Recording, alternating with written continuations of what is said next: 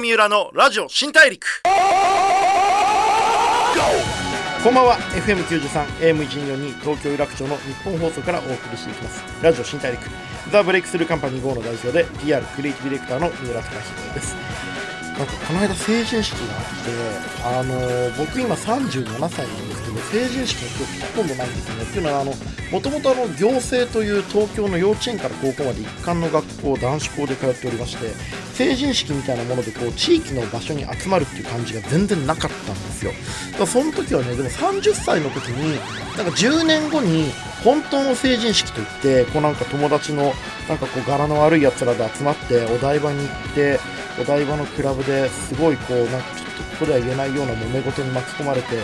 えー、方法の手で逃げ帰ったというろくでもない思い出くらいしかないんですけれども、えー皆さんはいい感じで、えー成人式の思い出、え持たれてますでしょうか？あるいは成人式を迎えた方のリスナーの方には改めておめでとうございます、えーカオスのねいい時代を生きてると思います。なんか右も左も上も下も何が正解か分かんないからこそすごいチャンスがある時代だと思ってるんで、えもし聞いてる方成人式を迎えの方すごく希望を持って、えチャレンジしていけるいただければなと思っております。さてそんなわけでいろんなジャンルで活躍している方にお会いして、えーその方のライフスタイルだったり大事にしている心得あるいは将来のビジョンなどをお聞きしてリスナーのあなたと一緒にたくさんの発見を重ねていこうという番組ラジオ新大陸。さあ今回は先週に引き続き勝間和代さんにいらっしゃっていただいております。よろしくお願いします。ブレイクスルー Here! 郷三浦のラジオ新大陸ブレイクスルーザ・ブレイクスルーカンパニー GO の三浦貴弘がお送りしています。ラジオ新大陸。今回お迎えしたのは前回に引き続き経済評論家の勝間和代さんです。よろしくお願いします。よろしくお願いします。いや、勝間さんが今回、アフターコロナの新しい幸福の形として、自由もお金も手に入る、勝間式超スローライフという本を発表されました。先週はね、ちょっと本の中身をいろいろお伺いしてきたんですけれども、えー今回はですね、ちょっともうちょっと掘っていって、仕事の話とか、えーこれから世の中どう変わっていくのか、そんなことも聞いていければなと思っています。あの、家で、こう VR や調理家電や最新の IT 機器を使ってものすごく豊かに、はい。えー趣味も料理も健康も全部自由にいってるっていうお話聞きましたけど仕事がねもうちょっと今日聞きたいんですけど仕事の効率がめちゃくちゃ上がったっていうのは音声入力以外にどんなことが上がったんですか？まあ人と会わなくてよくなったことですよね。あの要するに人と会うにの好きだったでしょ？人に会うための移動時間が全部なくなったんですよ。あと何が良くなったかというと、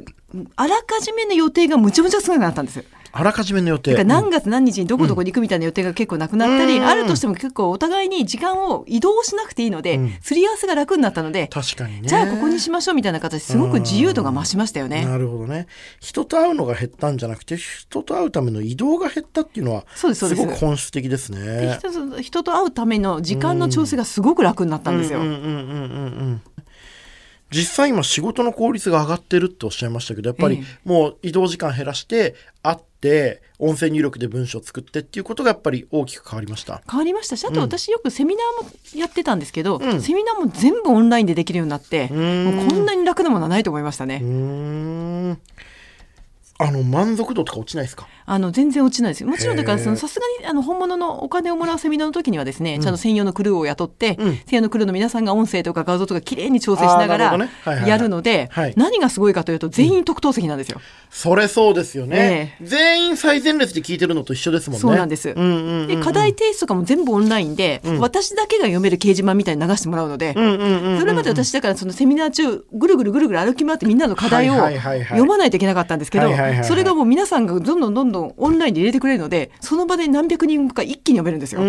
んなるほどなるほど全員最前列だからよりこう交流が楽になってそうです。顧客満足度上がる可能性もあるわけですね。で地方の方がむちゃむちゃ喜んでます。ああまあそうですよね、えそれのためにねこう僕ら東京にいるからちょっと分かんないかもしれないですけど2日がかりの時ありますもんね東京でのイベント参加するために。なるほどね。で今まで私たちもオンライン発信はしてたんですけどどうやってやったかというとセミナー会場の一角にカメラを置いて、そこであの中継してたんですよ。それも一切やめて、うん。もう中継だけのためうん。に中継をするんですごく音響とか画像も良くなったんですね。うんなるほどね。で全部あとズームをつなぎまして向こうではちゃんとあの皆さんがズームでうん。対面で見れるようにしてます、お互いに。うん。なるほど。そういう工夫があるんだな。そうですそうです。でもじゃあはっきり言って今回まあアフターコロナとかまあいろいろ言われてますけどニューノーマルとかね、ええ。勝間さん的にこれもう生産性上がってく、いや上がる方向にしかないと思いますよ。うん、上がる方向しかないですねだって下がる理由ってないですよね、どこにも。うん確かにもうこれだけだから何が楽になるかと言いますと、うん皆さん一人一人が IT リテラシーが上がるので、うん提供側も楽になるんですよ。ああそうでしょうね世の中全体のテクノロジーでいやいやちょっとやりたくないよとか、ええ俺こういうの苦手なんだよって言って自分で勝手にハードルを課してた人たちが一気にこれ乗り越えないといけない状況になりましたもんね。うんやらざるを得ないので、今なんかズームの使い方分かりませんのから誰も言えないわけですよ。それこそもう60代70代の方もむちゃむちゃ使いこなしてますよね今ズームを。そう。なんかめちゃめちゃ偉い怖い、やばいおじさんが結構使ってるって聞きましたけど、そうなんですよ。そしたらその人がこう画面がみんな同じサイズになるんで、ええ。お前俺の部分を大きくしろって言ったっていうのはちょっと面白かったですけど。えなんかその序列付けができるようになったっていう話ですよね、うんズームバージョンアップで。でも序列付けができなくなったからこそ、ええ若い人の可能性が上がるっていう可能性もありますよね。ありますあります。うんでもこれから今ある種マインドセットの問題だと思うんですけど、ええ。勝間さんみたいにこれはもうチャンスだ、はい。超スローライフにして収入も上げられる効率が上がる生産性上がるぞって思える人もいるんですけれどもそうじゃなくてこれどうしたらいいんだろうなと思ってる人に対してどういうふうにしたらそのこうマインドセットを切り替えることができるんですかね？やはりそのオフラインはこの先どうしても制限が非常に大きい中で続くということを考えて、うんものすごくプレミアムもの以外は全部コモディティと呼んでるんですけれども、うん普遍的なものはどうやったらオンラインに持っていけるかということをひたすら考えるだけだと思います。うんうんうん、まあ論理的に考えてそうだってことですよね。ええこれからもう本当にオフラインで会えるとかオフラインでやることっていうのはものすごくコストを払ってでもやってみたいと思うこと以外はどんどんオンラインでできるように社会全体が移行しないといけないってことですよね。そうなんですよ。私ですね、家でゴルフクラブ振って3回シャンデリア壊したんですよ。すげえやべえやつじゃねえか。よかったですね、一人暮らしで。でも3回目に相当断念して家でゴルフクラブを振るのはやめようと。でもゴルフだけは外に行ってねやるってね先週もおっしゃってましたもんね。練習場とあとラウンドは外に行ってこれ以上家のものを壊すのはやめようと。面白いな。え、勝間さんでもじゃあお仕事も、ええもうほとんど趣味も家の中でできるようになっているっていうのが、まあ、勝間式超スローライフですもんね。そうですねうん。だから最近麻雀も家の中でみんなオンラインでやるんですけれども、うん MJ っていうところに同じ麻雀好きでしたよね。好きです好きです。今もよよくやってます。麻雀の時4人でぜそれぞれが家の中から入って、ズームをつなげるんですよ。うんでみんなで4人でベラベラベラベラ喋りながら3時間ぐらいずっと、ズームで。ズームあのズームとそのオンライン麻雀のソフトで組み合わせでやるんですよ。うううなるほどね。なんか週1とかで結構集まれるようになって楽ですよ。昔はだから日程合わせてうん月1とかだったんですけど、もっと頻繁にできるようになりました。うんうんうん。なるほどね。これでもどうなんですかねこう勝間さんってこれでもスローライフのヒントはもう結構前からやってましたしそうなんですよある意味で言うと今もやっぱオンラインサロンとか、はいメルマガとかって本当に今西野さんとか、ええあのもう今ね文春でやられちゃったけど僕の友達の箕輪君とかねあのもうオンラインサロンで結構頑張ってましたけど実は勝間さんともう10年以上前からやってますもんね。そうなのメールマガジンが11年でオンラインサロンが今そうで9年もう10年目です。へー10年やってんですね。うちは人数非公開なので、うんあんまりその大きさが知られてないんですけど実は結構大きいんですよ。いや、わかりますわかります。なんか昔からずっと淡々と、ええもう淡々と盛り上がってるっていうそうなんです。感じがしますけどね。まあ基本的に口コミだけで皆さん集まってくださるので、うんすごくその大会率が低いんでありがたいと思ってうます。いやこれすごい面白かったのが本にポロッと書いてあったんですけど、ええあの広告でオンラインサロンのお客さん集めると大会率が激しいんでもう広告やんないことにしたっていうのはあれリアルですねすごくね。本当にそうなんですよ。うんうんうんでもこれって勝間さんって本当にオンラインサロンにしてもこの新しい形のニューノーマルのスローライフとかも、はい全部こう結構先に世の中が後から追いついてくるみたいなとこちょっとありますよね。あのだからもともと私自転車通勤とかもずいぶん前からやってたりですね、うんうんうんその VR もずいぶん前から追いかけてたんですけども、うん別にわざわざ新しいものを追いかけるというよりは自分にとって好きなものをやってると、まあ、調理方も含めて、うんいつの間にか3年後5年後にそれが主流になるみたいなイメージなんですよ。なんか僕それすごい思ってて、ええなんかその何が新しく来るかなとか考えているんじゃなくて自分にとって好きなことをやってたら追いついてくるってことですよね。そうなんですそれって僕勝間さんの何かっていうとあのいい意味で周りの目を気にしない力周りと合わせない力だと思うんですよ。そうですね。あの通勤しない方が楽なのは当たり前だし会社に行かない方が楽なのも当たり前だし、自転車の方が車よりも効率的だっていうのもみんな分かってるけどなんか他の人と同じようにしてないとなんか言われるんじゃないかみたいなちょっと臆病なところがある気がしていて、ね。世の中の人って。勝間さんって考えた結果が正しければあの周りがどう思われようと堂々と実験するっていうところがすごいなと思います。こっちの方が合理的じゃないかという。うん。で実は私最近あんまり自転車乗ってないんですよ、うん。どうしてかと言いますと自転車は完全にスイカに追い抜かれたっていうのが私の持論なんですよ。スイカに追い抜かれた。要はあの私が自転車乗った頃ってそれまでスイカが全部に使われたわけじゃないんですよ、うんうん。それに対してここ十何年でもうどの交通機関も全部スイカで乗れるので、うん。結局スイカで公共交通使っちゃった方が早いんですよ、うん、なるほどねなるほどねその早いっていうのは移動時間ももちろんですけどなんか心理的なスムーズさですよね。そうですそうです、うんうんでその自転車置き場とか探したりですね。お金を払ったりすることが一切なくなるんで、うんうんうん。もうスイカとピピピピで全部終わると、うんなるほどね。このなんか勝間さんの僕の素晴らしいと思ってて原理的合理主義もうあの周りの目とか世の中のトレンドとかあまり気にしないで自分にとって一番合理的なものは何かっていうことを原理的に追求するっていう部分がありますね。これってどこで身についたんですか？いや多分私が非効率が嫌いなんですよ。うん。なんでこんなに非効率なものにお金を払わなきゃいけないんだろうと思った瞬間にやらないんです、うーん。あるいはその人の目を気にするだけのためにお金を払うという習慣がないんですね、うーん。でもなんかそれってみんなそうなりたいけどなかなかうまくいかないですよね。やめていけばいいんだと思うんですよ。その自分のためではなくて人のためにやってることをですね、うん。まあちょっとずつちょっとずつやめても大したことが起きないということを学習してくると。ああ面白い。なんか確かにその超スローライフも、ええ。新しいことを始めよう調理器具買おうとかあのメッシュ w i f i 揃えようとか考えるよりも人と会う時に移動するのをやめようとかコース料理を食べに行ってお腹いっぱいになってもまだなんかたくさん出てくるのを我慢して食べるのをやめようとか自分にとって本当に必要じゃないもの本当に気持ちよくないものは一回やめてみようっていうそっからスタートするのかもしれないですね。それが一番いいと思います。だかんら自分にとって不快だとか不要だと思ってるものは随分あるんですけどみんな我慢しちゃってるんですね。うんだからこの我慢っていうのが本当に体に悪いっていうのを、まあ決めて別にあの将来のための我慢はいいんですよ。このちょっとした我慢をすることによって自分の5年後10年後良くなる我慢を私はした方がいいと思ってるんですよ。うんそれに対して今の我慢が将来に全くつながってない我慢ってありますよね。うんうんうんそういうものはやめてった方がいいと思ってるんです。なるほどね。将来に結びつく我慢はした方がいいが、まあ、もちろん種類によりますよ。うんあの一番いいのは今も我慢せず将来につながるのが一番いいんですよ。うんうんうん、もちろんね。ええだけどこう今我慢したところで将来に対して何も変化を起こさない我慢はもうやんない方がいいと。その通りです。うん他にこう今の世の中の人々がなんでこんなこと我慢してるんだろうって思うことってあります？やはり私はもうあのふ理不尽な会社勤めだと思ってます。あの会社勤めで一番の問題は何かというと社内評価なんですよ。うんうん。で社内評価が公正だったら私は何の問題もないと思ってるんですけど、大体の社内評価って不公正なんですうね。別に仕事ができるから評価されるわけでもないですし、うん。できなくても政治力が高い人はうんうん評価されてきますし、うんうんでそこで我慢をしてもですね体に悪いだけなんですよ。だったら初めからもう少しその社内評価がしきっちりとした会社に移るか、まあ、場合によっては自分で事業を起こすかみたいな形で、ねいずれにしてもその社内自分のし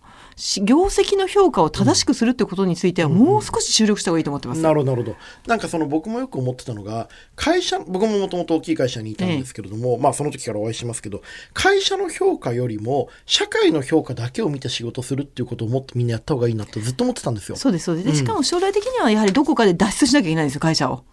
脱出しなきゃいけない。だって脱出しないと 結局社会での評価がいくら高くたって給料に結びつかないんで大体の場合。うんうんうん、そうですね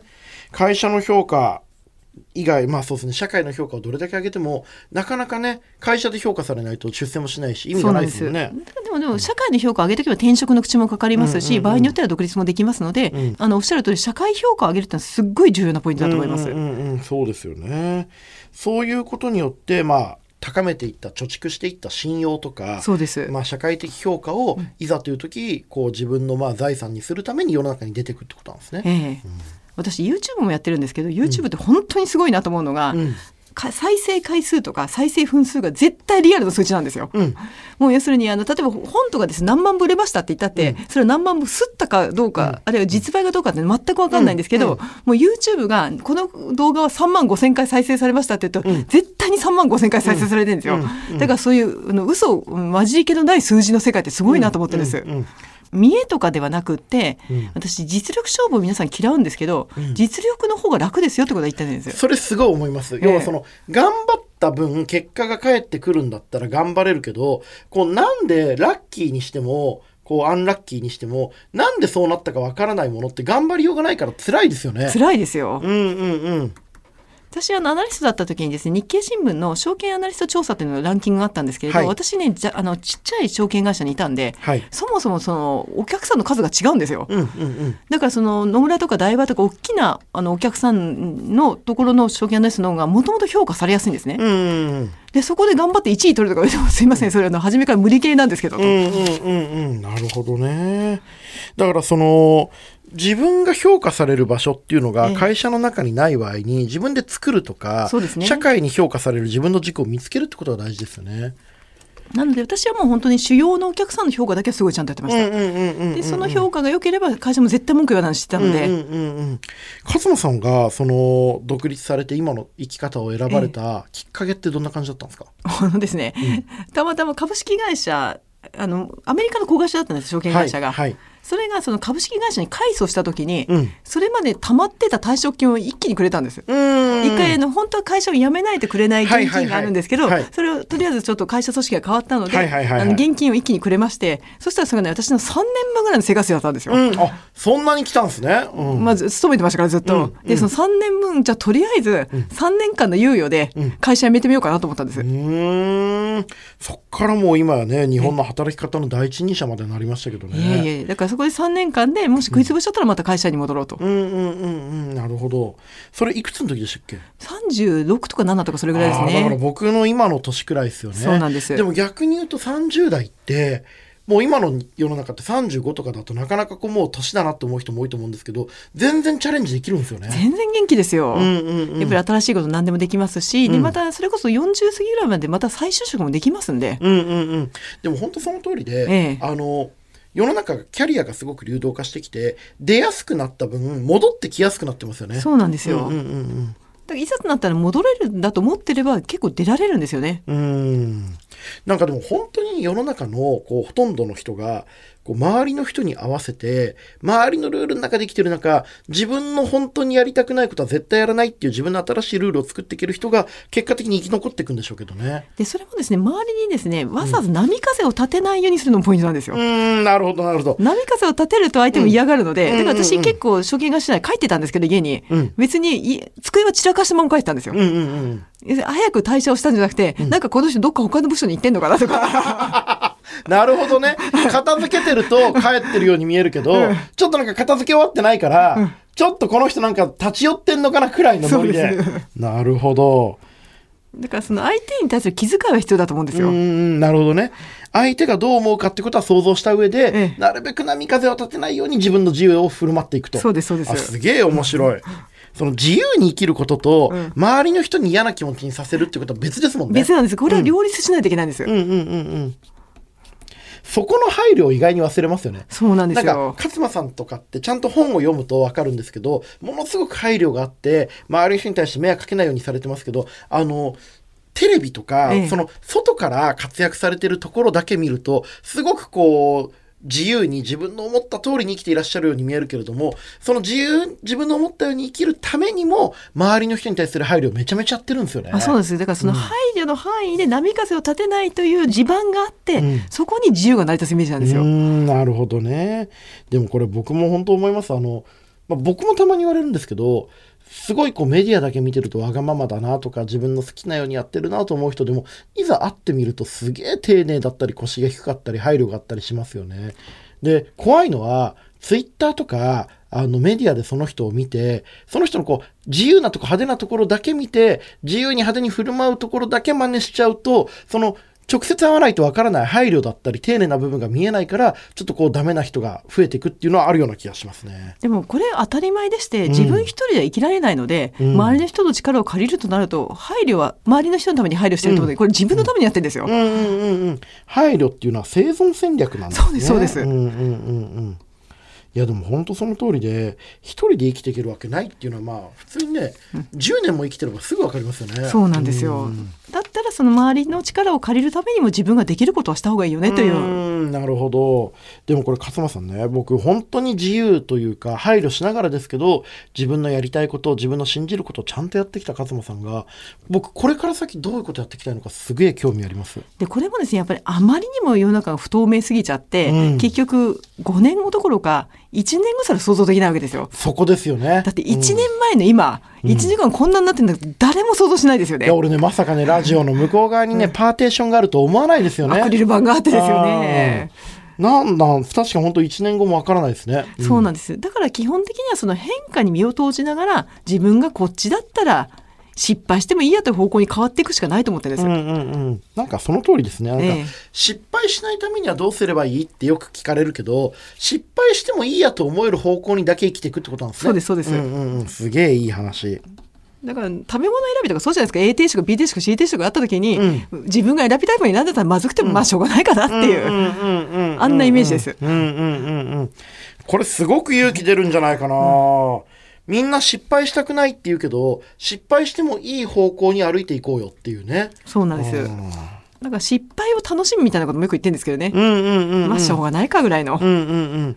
すごい難しいんだけどその楽しめるような失敗しかない場所ってありますもんねだって野球が好きだったら野球で負けても転んでも、まあ、それをやってる限りは十分その失敗も幸福ですもんねそうなんですよ。それをなんか間違えて野球を我慢してるとその野球を我慢して仕事してるとその仕事で失敗すると余計辛いしそうなんですまくいったとしてもずっと野球のこと考えちゃいますもんねそうなんです。だからそこでもう関わって失敗したらそれで学習してまだ前に進めばいいやという。うんうんうんうんだからすごく私好きなんですね。好きなことで失敗するのって。うまくいけばそれで OK だし、失敗してもそこからまた学習できるしということで。好きなことで失敗するのは楽しいと。はい。なるほどね。でもその勝間さんがちょっと好きなことで今後ちょっとチャレンジしたいこととかってあるんですか？まあ、やはり本あの本の形がですね実はもう出版がだんだん結構やっぱりタイムラグが辛くなってきてまして、うーん。それね僕も思ったんですよ、ええ。あの去年「超クリエイティブ」っていう本自分で書いて出したんですけれどもあの書いてる途中にコロナになっちゃってあれこれ本の内容半分ぐらい変えなきゃいけねえじゃんって思っちゃってです。1ヶ月2ヶ月かけてガラッと変えて出したんだけど出すのはまたその2ヶ月後だからちょっとタイミングずれちゃったかなと思うことたくさんありますよね。あります。だからうん。本を出していくことは出していくんですけれど、やはりオンラインメディアにもう少し時間を割いていこうかなと思ってまして、オンラインメディアっていうのはサロンですか？いやサロンもやってますし、あと YouTube やボイシーもやってますし、うんうんうんうんやっぱりその伸びがすごいんですよ。うん。なるほど。そういう分野の。うーんこれでも発信するメディアめちゃくちゃ多いですけど全部分けてるんですか？あもう同じようなこと言ってもいいと。ああ同じようなこと言ってもいいんだ。もう気分の問題ですし。ああなるほど。読者っていうのは全部回遊してるんですか？ユーザーの回遊してますすし別の読者もいますし、うんうんうんうん。なるほどねやりまくった方がいいんですねただオンラインサロンはさすがにこの月額料金でお金いただいてますのでそれはもう真剣勝負で、うんうんうんもう一人でも二人でもそこにいた方が払ったお金の10倍以上の価値を感じてもらえるようにとずっと考えてます。なるほどね。オンラインのお金を取るメディアとお金を取らないメディアで発信内容は当然変えるんだけれども、お金を取らない方に関してはいくつかメディアが変わっても同じようなこと言ってても意外にいいいですね。いいいと思いますよ私はもう好きなこと喋ってますお金取らない方はえ。ーありがとうございます。これ面白い。あの、聞いてる人の中で、僕も私もちょっと配信してみたいな、何かメディアでこう自分の言いたいこと言ってみたいなと思う方は、何から始めるのがいいですか？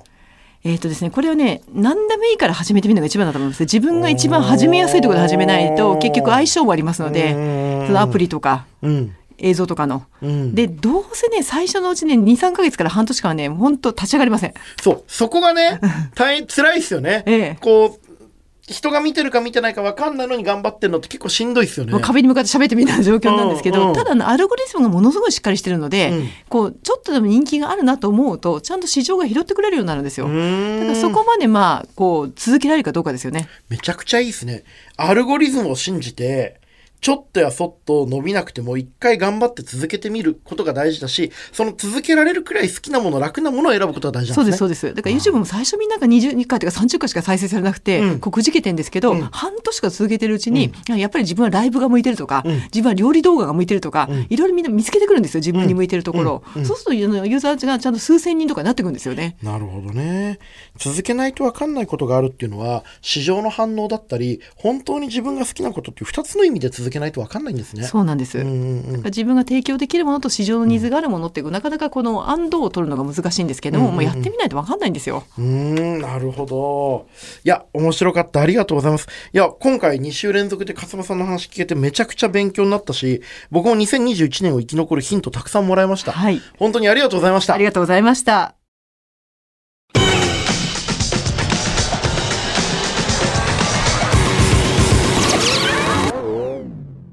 ゴー三浦のラジオ新大陸。